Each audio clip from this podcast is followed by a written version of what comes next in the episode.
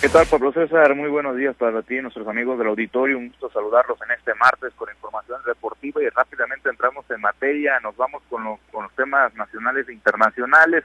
porque en información del deporte ráfaga les platico que el hit de Miami peleará contra los Nuggets de Denver por la supremacía de la NBA,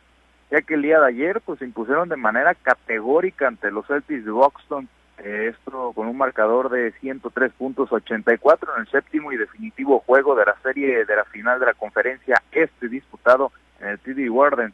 Eh, los, los de Boston pues eran amplios favoritos, amigos del auditorio, para quedarse con la victoria en este último capítulo divisional, esto por haber recuperado, eh, haberse recuperado de una desventaja de 0-3 en juegos ganados y perdidos en la serie, sin embargo, la inercia ganadora que tenían pues no les alcanzó y terminaron por ser superados casi por 20 puntos por el hit que consumó su pase a las finales de la NBA, ya con el duelo definitivo entre Miami y Denver. La pelea, la pelea pues para ver quién levanta el trofeo de la NBA iniciará el jueves primero de junio a partir de las 5.30 de la tarde en el Pepsi Center de Denver, Colorado.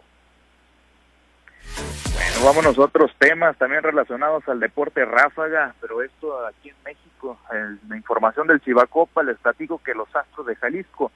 eh, terminaron por superar a los pioneros de Guaymas, esto en seis juegos, luego de la victoria del día de ayer que obtuvieron por marcador de 111 puntos a 90 en la Arena Astros y de esta manera pues quedaron definidas las series semifinales del Chivacopa en esta temporada 2023, donde los Rayos de Hermosillo se medirán ante Sonkis de Tijuana y los Astros de Jalisco contra los Caballeros de Culiacán, por cierto, amigos del auditorio. Las series ya previas a la pelea por el título iniciarán el viernes 2 de junio. Hoy en más información ahora en temas del fútbol, les platico que el Mazatlán FC inició su, su etapa de preparación en la ciudad de Querétaro, eh, la segunda, por cierto, de esta etapa de trabajos que será del lunes 29 de mayo al sábado 3 de junio, esto rumbo al próximo torneo Apertura 2023. Los, los morados pues terminarán esta semana, amigos del auditorio, con un partido amistoso de pretemporada ante Rayos del Necaxa. Posteriormente volverán al puerto donde continuarán con la tercera fase de trabajos que incluyen cuatro encuentros amistosos. El sábado 10 de junio se enfrentarán contra Alacranes de Durango, el sábado 17 contra Santos Laguna, el miércoles 21, 21 contra Choros de Tijuana y el sábado 24 se medirán frente a los Dorados de Sinaloa. Bueno, ahora nos trasladamos hasta el municipio de Ahome, ahí les platico, amigos del auditorio, que el equipo de los murciélagos de los Mochis, pues es prácticamente un hecho que estará eh, fuera, fuera de esta ciudad cañera, esto debido a que la síndico, síndica procuradora Cecilia Hernández Flores dio a conocer el día de ayer pues que el gobierno municipal le quitará la concesión del Estadio Centenario a Miguel Fadela, dueño de la, franquicia, de la franquicia del Club Murciélago de los Mochis. La funcionaria municipal explicó que a principios del mes de mayo pues tuvo pláticas con el empresario sinaloense en las cuales se le requirió el inmueble de regreso para que sea nuevamente administrado por el H Ayuntamiento de Ahome. Además, señaló que Miguel Favela ya aceptó regresar al estadio y a finales de este mes de mayo se reunirá junto con el alcalde Gerardo Vargas Landeros para firmar el convenio de recuperación de la que fuera casa de los murciélagos de los mochis desde el año 2015. Vamos a escuchar cómo mencionaba eh, respecto a este tema Cecilia Hernández Flores. A principios de mayo, en pláticas que tuvimos nosotros con el concesionario, se le requirió el bien ya de regreso para que pase a ser ya bien de nuevo del patrimonio del ayuntamiento y a finales de este mes precisamente traemos una reunión ya con él, con el presidente municipal para que pueda, podamos hacer ya el convenio de, de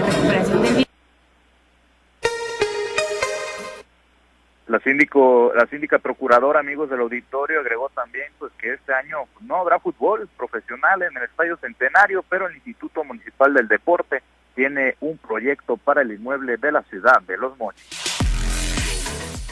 Por cierto, el proyecto, dicho proyecto, pues no se brindó mayor detalle sobre esto, pero próximamente se estará anunciando según lo que mencionaba la funcionaria municipal. Vamos a otros temas, ahí mismo en la ciudad de Los Mochis les platico que el cuatro veces campeón del mundo Humberto La Zorrita Soto regresará al ring y de manera profesional para medirse contra el venezolano Juan José El Niño Ruiz, esto en la función de box, la denominada La Leyenda Continúa, la cual se llevará a cabo el primero de julio a las 6 de la tarde, esto en el Centro de Usos Múltiples de los Mochis por los festejos del 120 aniversario de la ciudad cañera. Vamos a escuchar parte de lo que mencionaba el boxeador mochitense de 43 años de edad y marca de 69 peleas ganadas, 10 perdidas y 2 empates con 37 knockouts. No puedo engañar a la gente de aquí de Mochis. No, no me intimida en lo personal. Las palabras para mí salen sobrando, los hechos arriba del ring me van a decir mucho porque mis facultades todavía están intactas.